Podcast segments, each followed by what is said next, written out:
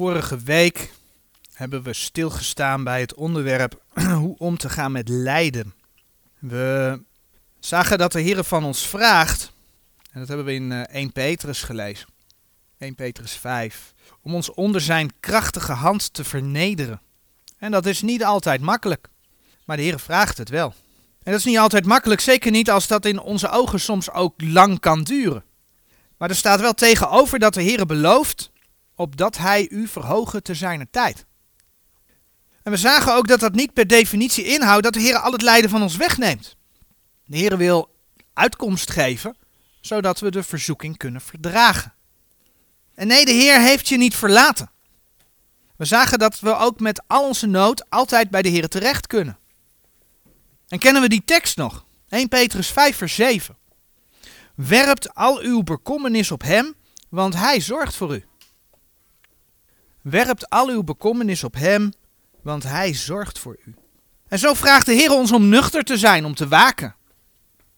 juist wanneer je zwak bent door lijden, dan zal de duivel proberen om je te pakken. Dus weersta de duivel. Laat je niet aanpraten dat je de enige bent die lijdt. Ook andere broeders en zusters maken hetzelfde lijden mee. Ook als je dat even niet ziet. En uiteindelijk laat de Heer zien dat hij je door de weg van vernedering heen dat hij je sterk maakt. Hij wil je versterken. Ja, hij wil je hoop geven. Door de ervaring die je opbouwt, dat hij je leven leidt. En dat hij ook in jouw leven alle dingen in zijn handen heeft. Aan de ene kant zijn we zwak hè, als we lijden, bijvoorbeeld in onze gedachten. En dus bijvoorbeeld ook ontvankelijk voor zondige gedachten. En ik noemde de tekst net al even. Hij staat trouwens op de dia. We gaan die tekst nog een keer lezen. 1 Petrus 5 vers 8. Zijt nuchter en waakt, want uw tegenpartij de duivel gaat om als een briesende leeuw, zoekende wie hij zou mogen verslinden. En ik noemde het al even, dat juist als we zwak zijn, dat die duivel zal proberen om je te bespringen. Dat ligt in in de aard van het roofdier, van de leeuw, waar die duivel mee vergeleken wordt. En het is goed om je daar bewust van te zijn. Overigens, het is ook goed om ja, je er bewust van te zijn dat je als een kind van God, vroeg of laat, hoe dan ook, met een vorm van lijden te maken krijgt. En we gaan daar nu niet dieper op in, maar je zou Hebreeën 12, vers 5 en 6, dat gaat over kastijding, kunnen opzoeken. En daar staat gewoon dat de Heer een ieder die hem aangenomen heeft, kastijdt. Kom straks nog heel kort op deze teksten terug. Maar aan de andere kant is het ook lijden wat mensen ja, vaak terugdrijft naar de Heer. Vorige week hebben we een gedeelte stilgestaan bij Job. En Job had het lijden nodig om te zien wie hij als mens werkelijk was. Hij had het lijden nodig om te ontdekken wie de Heere werkelijk was. Om hem de Heere werkelijk te leren kennen. Maar zo is het vandaag de dag niet anders. Ik las van een broeder die ook in gevangenissen predikt, dat een geredde gevangene in een van de zware gevangenissen in Amerika tegen hem zei: Ik moest in de gevangenis komen om uit de gevangenis te komen. Andere gevangenen die aangaven: God moest me hier brengen om mijn aandacht op Hem te krijgen. God gebruikt die situaties. En in Gods woord komen we daar ook een mooi voorbeeld van tegen. En dat is koning Manasse in 2, 2 Kronieken 33. Koning Manasse was een van de slechtste koningen van Juda. Kijk wat we in 2 Kronieken 33 vers 2 lezen. 2 Kronieken 33 vers 2. Het gaat dus over Manasse. En hij deed wat kwaad was in de ogen des Heren, naar de gruwelen der heidenen, die de Heren voor het aangezicht der kinderen Israëls uit de bezitting verdreven had. En dan lezen we vers 6 er nog bij. En hij deed zijn zonen door het vuur gaan in het dal des zoons van Hinnom. En pleegde guichelarij en gaf op vogelgeschrei achter. Dat zijn vormen van tovenarij, van wiggelarij. En hij toverde. En hij stelde waarzeggers en duivelskunstenaars. Hij deed zeer veel kwaad in de ogen des Heren om hem tot toren te verwekken. En dan lezen we in 2 Kronieken 33 vers 10. De Heere sprak wel tot Manasse en tot zijn volk, maar zij merkten daar niet op. Dus de Heere heeft ook Manasse een kans gegeven om zich ja, met zijn woord bezig te gaan. Maar Manasse deed het niet. Ze luisterden niet. Ja, en dan komt Gods toren, Gods straf. 2 Kronieken 33 vers 11. En dan door die straf heen, als Manasse in ellende zit, in lijden zit, dan komt hij tot bekering. Kijk maar in vers 12 en 13 van 2 Kronieken 33. Vers 12. En als hij hem benauwde, bad hij het aangezicht des Heren zijn Gods ernstiglijk aan en vernederde zich zeer voor het aangezicht van de God zijner vaderen. En bad hem. En hij liet zich van hem verbidden en hoorde zijn smeking en hij bracht hem weder te Jeruzalem in zijn koninkrijk. Toen kende Manasse dat de Heere God is. Het zal niet voor iedereen gelden, want ieders weg is anders, maar ik denk dat velen zich hierin wel herkennen. Er was iets, en vaker is dat dan een vorm van lijden nodig in het leven om Gods aandacht te krijgen en bij de Heer te komen. Maar zegt iemand, ik voel op dit moment geen lijden. Nou, dank de Heer, hè? Ja, dat is een reden om te danken. Maar als je nu geen lijden ervaart, hoe sta je dan in het leven? Betekent dat dat als je niet lijdt, dat je per definitie veilig bent? Nee, absoluut niet. En begrijp me goed, hè? natuurlijk ben je als kind van God veilig bij onze Heer. Je bent behouden. Maar in je leven hier op aarde moet je wel bij Hem schuilen. Ook als je geen lijden voelt. Als kind van God ben je behouden, maar je wordt wel opgeroepen om de hele wapenrusting aan te doen. Efeze 6, vers 11. Tegen de listige omleidingen van de duivel. En je kunt behouden zijn. Vanmorgen is het ook al even ter sprake gekomen. Maar je kunt er nog steeds voor kiezen om de wereld in te gaan. Dus hoe sta je als kind van God in het leven? Een tekst waar ook staat dat we nuchter en waakzaam moeten zijn. En dat niet direct in de context van het lijden staat, is 1 Thessalonicense 5 vers 6. Nadat de Heer over de opname geschreven heeft in 1 Thessalonicense 4, vers 13 tot en met 18. Nadat de Heer aangegeven heeft dat de dag des Heren als een dief in de nacht komt, dat is 1 Thessalonicense 5 vers 2, maar voor de zijne niet, omdat je als kind van God een kind van de dag bent, hè, een kind van het licht, we verwachten hem, 1 Thessalonicense 5 vers 4 en 5, dan zegt de Heer in vers 6, zo laat ons dan niet slapen gelijk als de anderen, maar laat ons waken en nuchter zijn. Dat is een oproep aan kinderen van God.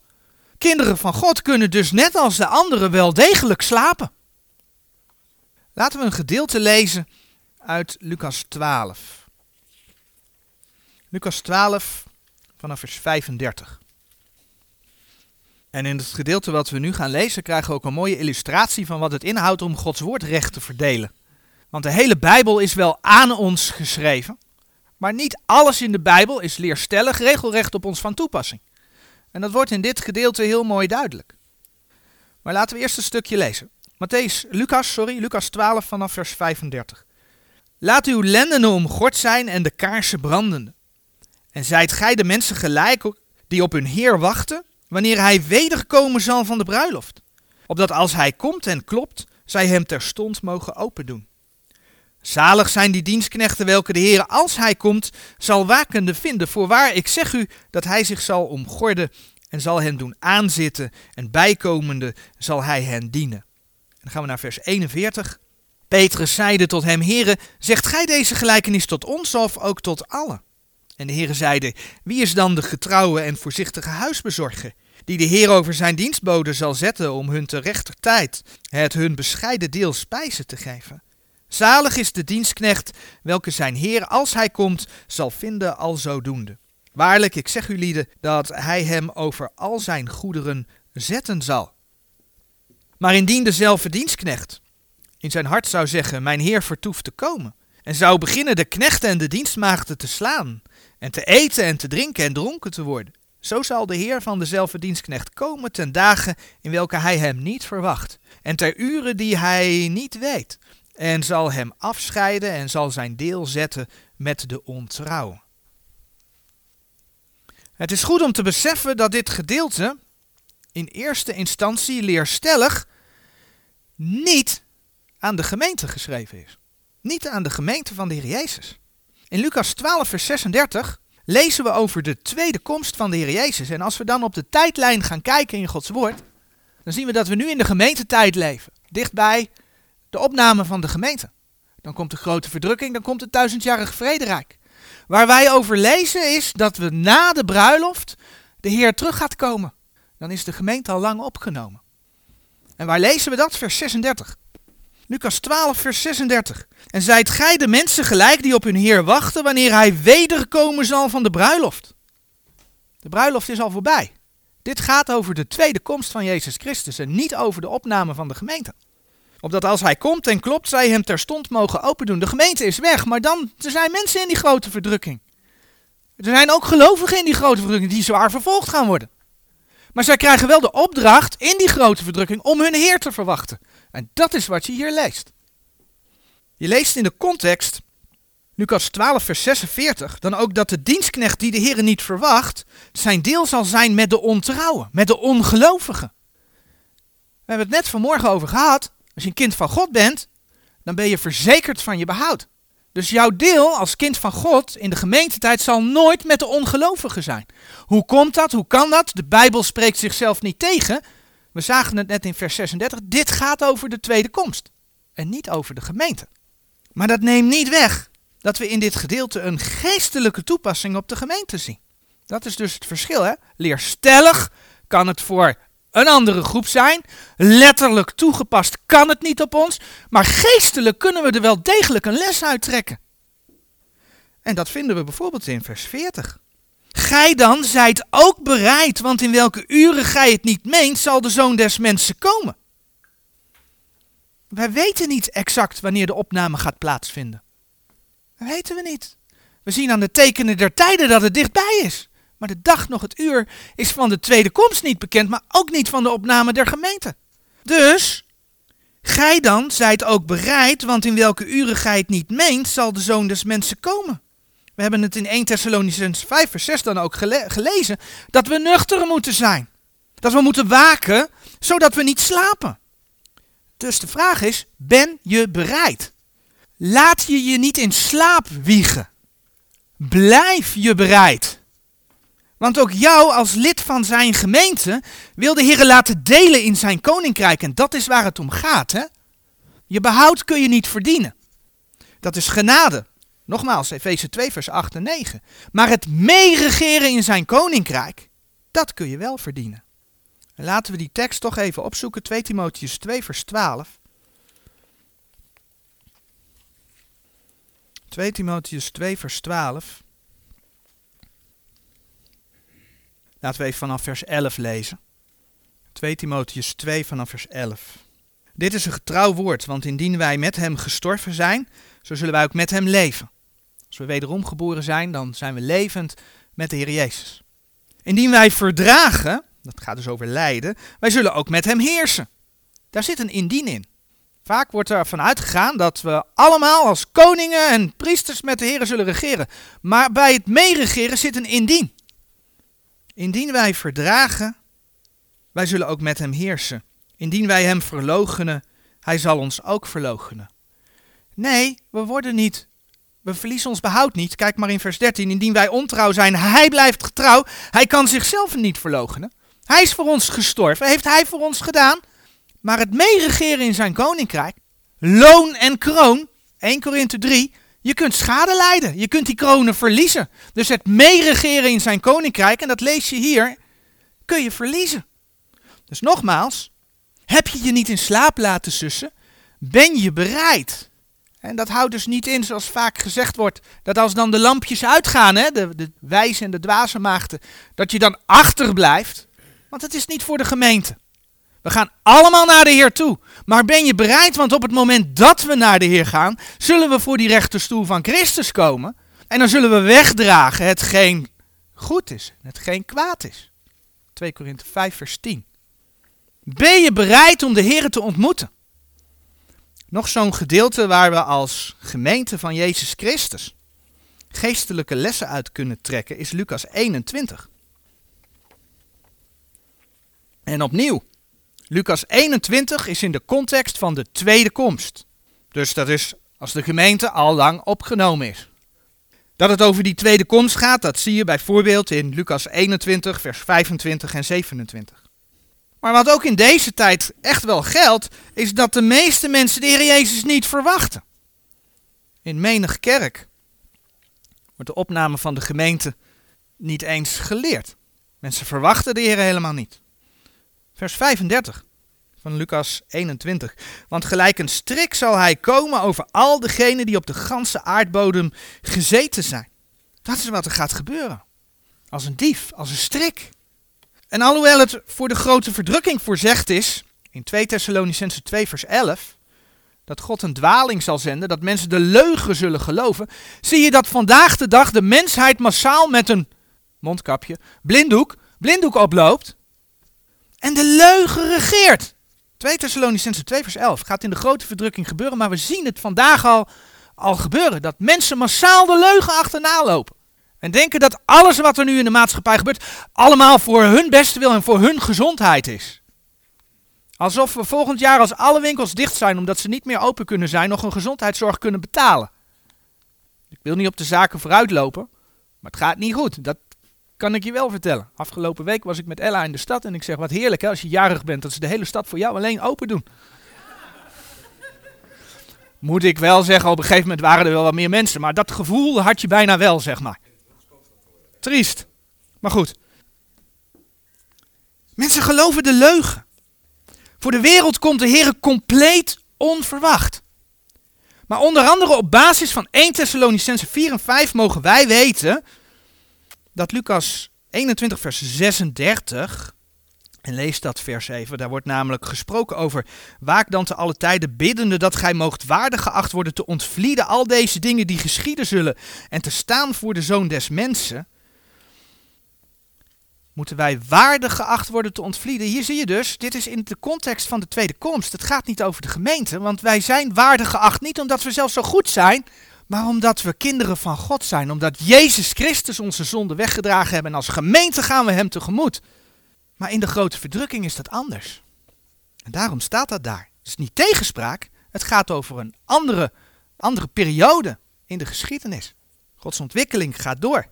Maar opnieuw, wij moeten ook nuchter en waakzaam zijn. 1 Thessalonicense 5 vers 6. En dan zien we dat we in Lucas 21 vers 34 ook een les voor ons hebben. En wacht u zelf dat uw harten niet ter enige tijd bezwaard worden met brasserij en dronkenschap en zorgvuldigheden deze levens. En dat u de dag niet onvoorziens overkomen. Al die kerken die de opname niet leren, ze verwachten de Heer niet, maar hij gaat wel komen. Dus ook binnen kerken zie je dat de Heer onverwacht komt. Wacht u zelf. Brasserij, dat is onbeheerst eten. De discipel die de Heer niet blijft verwachten, is gericht op zichzelf. Lekker eten, lekker drinken, onbeheerst eten en drinken. En die stort zichzelf op de zorgvuldigheden deze levens. De zorgen van het leven. Ja, waar kun je allemaal zorgen over maken? Over van alles. Over je baan, over je inkomen, over je kinderen, over je gezondheid, je huis, je auto, de regering, inentingen, mondkapjes.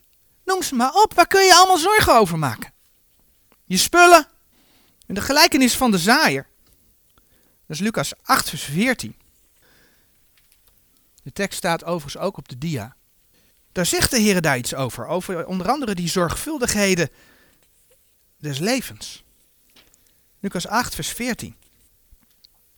Het gaat over over de zaaier die, die, die, die zaait. Een deel valt op de weg, een deel op de rotsen, in de, tussen de doornen en een deel valt in goede aarde. En het gaat nu even over dat deel dat tussen de doornen valt. Wat staat daarover geschreven in vers 14? En dat in de doornen valt, deze zijn die gehoord hebben en heengaande verstikt worden door de zorgvuldigheden en rijkdom en wellusten des levens. En het gevolg is, en voldragen geen vrucht. Rijkdom, hè, de zorgen, de wellusten van het leven, die zorgen ervoor dat je bij de Heer weggehouden wordt. En kijk naar de rijkdom die we hier in het Westen gehad hebben. Wat heeft dat toe geleid? Ja, hè, oorzaak is natuurlijk dat mensen Gods woord aan de kant hebben gezegd. Alle, alle valse vertalingen die er zijn gekomen, afval van het geloof, laatste tijd. Maar een deel daarvan is ook de oorzaak, de rijkdom die we hebben. We hebben God toch niet nodig? Dus als wederom geboren, als je daarin meegaat, dan ga je geen vrucht meer dragen. En dat is een duidelijke waarschuwing die de Heer geeft. Wacht uzelf, dat uw harten niet de enige tijd bezwaard worden met brasserij en dronkenschap en zorgvuldigheden deze levens, en dat u die dag niet onvoorziens overkomen. Je hebt een drukke dag. Start je die dag met de Heer door zijn woord te lezen en te bidden. Je hebt vakantie. Gezellig, leuk. We gaan weg. We gaan uitjes maken of we gaan gewoon echt twee of drie weken weg. Start je die dagen met gebed en Bijbel lezen? Of is het vakantie lekker uitslapen? En ja, dan willen we toch wel uit natuurlijk, dus geen tijd meer. Zijn dat dan de dingen die erbij inschieten? Zijn we zo druk met al onze aardse dingen dat we geen tijd hebben meer voor de Heer? De Heer zegt, wacht uzelf daarvoor. Betrekken we de Heer in onze plannen? Maar laten we vervolgens de plannen belangrijker zijn dan de Heer? En ga zo maar door. En laten we wel zijn, onze moderne maatschappij maakt het ons niet gemakkelijk. Wat dat betreft. Per slot van rekening moeten we ook naar het werk, we moeten naar school, we hebben ons gezin. En de Heer vraagt dat we ook in die dingen ook nog eens een keer onze verantwoording nemen. Dat is ook nog eens een keer zijn wil. Maar in deze tijd, als je je kinderen op school hebt, dan merk je dat het toch eigenlijk wel de verplichting is dat ze en op sport zitten, misschien zelfs wel twee sporten, en dan ook nog de club hebben, een vaste middag hiervoor en een vaste middag daarvoor. En voor je het weet, en dan noem ik één voorbeeld, hè, voor je het weet ben je alleen maar aan het rennen, de hele dag aan het rennen. Want ja, je moet ook werken, want eigenlijk moet je als pa en ma ook alle twee, en het liefst volwaardig, voltijds, voltijds aan de slag. En maar rennen, en maar rennen, en maar rennen en je laat je zo in beslag nemen, hebben we nog tijd voor gebed en bijbellezen? Hebben we nog tijd voor de Heer? Wacht u zelf dat je je daar niet in mee laat slepen en dat je je daardoor bij de Heer weg laat halen. Ja, als kind van God zul je de Heer gaan ontmoeten in de lucht. Maar eigenlijk ben je dan niet bereid om Hem te ontmoeten.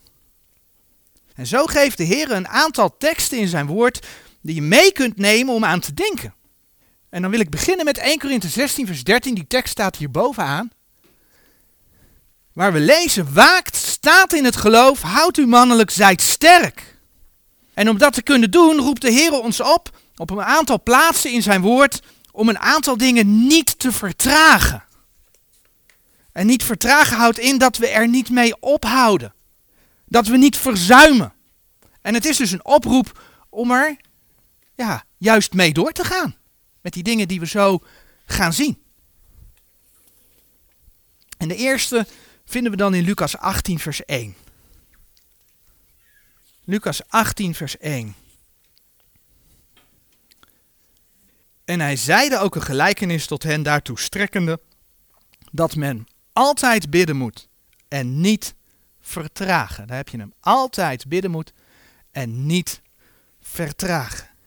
We hebben onlangs bij het thema de kracht van het gebed stilgestaan. En we hebben toen gezien dat de Heer ons vraagt om ja, onophoudelijk te bidden. Eigenlijk is dat dus een levenswijze. Gewoon continu met, ons, met je vader in de hemel in contact zijn. Teksten die je daarbij kunt opzoeken, alsnog, hè, 1 Thessalonicense 5 vers 17, Romeinen 12 vers 12, zijn veel meer teksten over. Maar 1 Petrus 4 vers 7, die plaatst het in de, in de, in, in de eindtijd ook. 1 Petrus 4 vers 7 zegt. En het einde aller dingen is nabij, zijt dan nuchter en waakt in de gebeden. Als je lijdt mag je je zorgen op hem werpen, want hij zorgt voor je. 2 Petrus 5 vers 7. Werpt al uw bekommernis op hem, want hij zorgt voor je. Maar ook als je op dit moment niet lijdt, bid. Er zijn broeders en zusters die wel lijden. Bid voor hen. En in deze tijd al wel eens eerder gezegd. Eigenlijk om me te schamen. Ik bad niet zo voor onze overheid hoor. Helemaal niet gewend in dit vrije land. Maar we zien in deze tijd hoe nodig het is om voor onze overheid te bidden. Want voor je het weet is zelfs de grondwet uh, door de shredder gehaald. 1 Timotheus 2 vers 1 tot en met 4. En dan niet zozeer dat we zelf lekker in de luie stoel achterover kunnen gaan zitten. Maar om andere mensen te kunnen bereiken met de boodschap. Lees de context maar van 1 Timotheus 2 tot en met van vers 1 tot en met 4. En natuurlijk, hè, we zijn qua gevoel ook niet altijd boven op de berg. Ook niet als we bidden. Zelfs niet als we niet eens lijden. Maar de Heer zegt dat men altijd bidden moet en niet vertragen. Dus al is je gevoel er misschien even niet. Altijd bidden en niet vertragen. Dat is de opdracht. Wij mogen bidden in het vertrouwen dat de Heer alle dingen in zijn handen heeft. Ook in deze tijd. Ook in ons persoonlijk leven. Ook voor zijn kinderen wereldwijd. Ook voor onze broeders en zusters in onze nabijheid die we kennen. Hij heeft alles in zijn handen. Voor de volgende tekst bladeren we naar Jozua 1 vers 8. Jozua 1 vers 8. Dat is een tekst die niet zozeer spreekt over niet vertragen, maar wel over niet wijken. Het is een opdracht van de Heere God aan Jozua. En dan lezen we in dat vers, vers 8, dat het boek deze wet niet wijken van uw mond, maar overleg het dag en nacht. Opdat gij waarneemt te doen naar alles wat daarin geschreven is, want als dan zult gij uw wegen voorspoedig maken en als dan zult gij verstandiglijk handelen. En kijk wat daarvoor belofte aan vastzit in Jozua 1 vers 9. Heb ik het u niet bevolen? Wees sterk en heb goede moed. Verschrik niet en ontzet u niet, want de Heere uw God is met u alom waar gij heen gaat. Als je vasthoudt aan Gods woord, krijg je de mogelijkheid aangeboden om sterk te kunnen zijn. Om niet te verschrikken, want de Heer is met je. En omdat het in Jozua staat, wordt er gesproken over de wet. Maar dit geldt natuurlijk ook voor ons, voor het hele woord van God. Immers zijn woord is een lamp voor mijn voet en een licht voor mijn pad. Psalm 119, vers 105. En hoe mooi is het als je je daarvan kunt overtuigen voordat je bijvoorbeeld met lijden in aanraking komt. Ik vind die tekst in de wapenrusting, uh, gedeelte wat over de wapenrusting gaat, altijd zo mooi over de voeten. Efeze 6, vers 15. In dat gedeelte zegt de Heer, dat, dat gaat over de wapenrusting en dan staat er, en de voeten geschroeid hebbende met bereidheid van het evangelie des vredes. De King James, James 16.11 spreekt over de preparation. Dus ben je bereid om de weg te gaan? Ben je voorbereid in zijn woord om de weg te gaan? Dat dat woord niet wijken van je mond. Lees dat woord, wees ermee bezig. Nog zo'n tekst waarin de Heer ons oproept om iets niet na te laten. Dat is Hebreeën 10, vers 25. Hebreeën 10, vers 25. En in dat vers, daar lezen we. En laat ons onze onderlinge bijeenkomst niet nalaten, gelijk sommigen de gewoonte hebben. Maar elkander vermanen en dat zoveel te meer als gij ziet dat de dag nadert. Je hebt elkaar, zeker in deze tijd, omdat we zien dat de dag, en voor de gemeente is dat de opname van de gemeente, nadert. Je hebt elkaar nodig. Je hebt elkaar hard nodig. In een tijd waarin alles aan elkaar gelogen wordt, hè, of dat nu binnen de wereld is of binnen het Laodicea-christelijke wereldje, om het dan maar even zo te noemen, heb je broeders en zusters om je heen nodig die ook voor de waarheid willen staan. Om elkaar te bemoedigen. Om elkaar ook te vermanen, want dat staat in dat vers. Dat je niet continu op de leugens gericht bent die in de wereld verteld worden, maar dat je elkaar mag wijzen op Gods woord, dat je elkaar mag bemoedigen en mag vermanen om te blijven lezen in dat woord, om te blijven bidden en om de geweldige toekomst die de Heer voor de zijne heeft niet uit het oog te verliezen. En laat ons onze onderlinge bijeenkomst niet nalaten gelijk sommigen de gewoonte hebben, maar elkander vermanen en dat zoveel te meer als gij ziet dat de dag nadert. De volgende situatie van niet vertragen vinden we in 2 Korinthe 4. 2 Korinthe 4, de eerste twee versen. Daarom, terwijl wij deze bediening hebben naar de barmhartigheid die ons geschied is, zo vertragen wij niet. Maar wij hebben verworpen de bedekselen der schande, niet wandelende in arglistigheid, noch het woord Gods vervalsende, maar door openbaring der waarheid onszelf aangenaam makende, bij alle conscienties, bij alle gewetens der mensen, in de tegenwoordigheid Gods. Het gaat hier om de bediening om Gods woord te verspreiden. En de Heer roept ons op om daar niet in te vertragen. En dan gaat het echt niet alleen om degene die op zondag preekt, om de voorganger. Er zijn broeders die, als we naar onze eigen groep kijken, meegaan op straat om op straat te preken. Er zijn mensen die meegaan om traktaatjes uit te delen. De video's gereed maken voor YouTube, dat is ook een bediening. De mensen die bidden voor de samenkomst, die bidden voor ons als we op straat gaan, dat is ook een bediening. Vertraag daar niet in. Andere activiteiten om Gods, mensen met Gods woord te bereiken. En laten we wel zijn, dat hoeft niet alleen binnen ons groep te kijken, maar we kunnen breder kijken. Gebed voor onze broeders en zusters in Pakistan, Afghanistan. En weet je, we zijn allemaal, en de tekst zoeken we op, 2 Korinthe 5 vers 20, allemaal zijn wij gezanten van Christus. En Paulus spreekt dat echt niet alleen tegen de apostelen uit, wat hij in 2 Korinthe 5 vers 20 zegt, maar tegen alle wederom geborenen. Zo zijn wij dan gezanten van Christus wegen, alsof God door ons baden, wij bidden van Christus wegen. Laat u met God verzoenen. Dus probeer je op de een of andere manier, en dan kom ik terug bij die tekst van 2 Korinthe 4 vers 2, zonder bedekselen der schande. dus zonder verborgen schandelijke praktijken. Komt er geen eigen gewin bij kijken. Ik noem maar even een voorbeeld. Staat bijvoorbeeld in 1 Thessalonicense 2 vers 3 tot en met 5. Zonder arglistigheid. Proberen wij zonder arglistigheid, zonder bedrog. Proberen wij zonder het woord Gods te vervalsen. Geen nieuwe vertalingen gebruikend. Schrift met schrift vergelijkend. Proberen wij Gods woord aan de mensen kenbaar te maken. Vertraag daar niet in. Het eerste vers zei: Zo vertragen wij niet. Ga daarmee door. Volgend vers komt uit Galaten 6. Galaten 6, vers 9. En dat gaat over goed doen. Galaten 6, vers 9. Doch laat ons goeddoende niet vertragen, want te zijner tijd zullen wij maaien, zo wij niet verslappen. Laat ons goeddoende niet vertragen. Wat houdt dat goed doen in dan? Nou, in de context vind je diverse voorbeelden. In Galaten 6 vers 1 lees je over het terechtbrengen van de mens die een misdaad, een zonde gedaan heeft. Dat is Galaten 6 vers 1. Galaten 6 vers 2 spreekt over het dragen van elkaars lasten. Ben je er voor elkaar?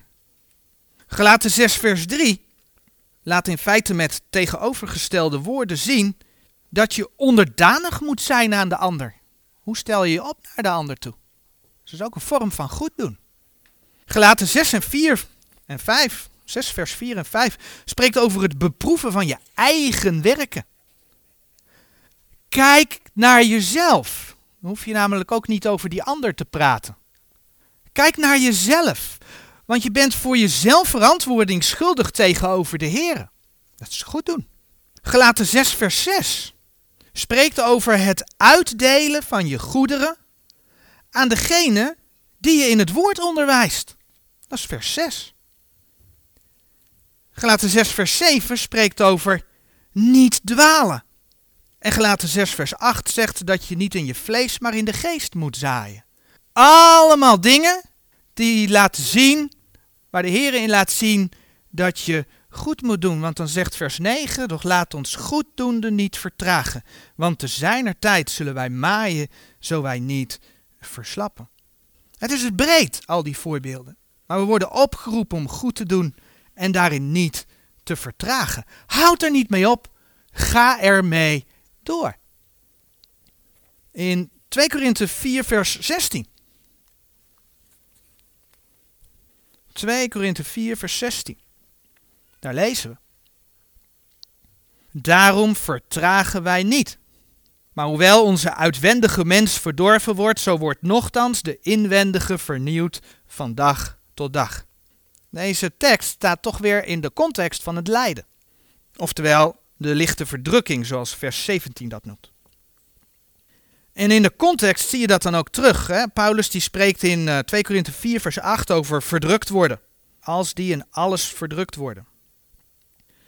Hij spreekt zelfs over twijfelmoedig zijn. Niet twijfelen aan Gods woord, maar soms weet je niet of je goed doet met iets. Over vervolgd worden, 2 Korinthe 4 vers 9.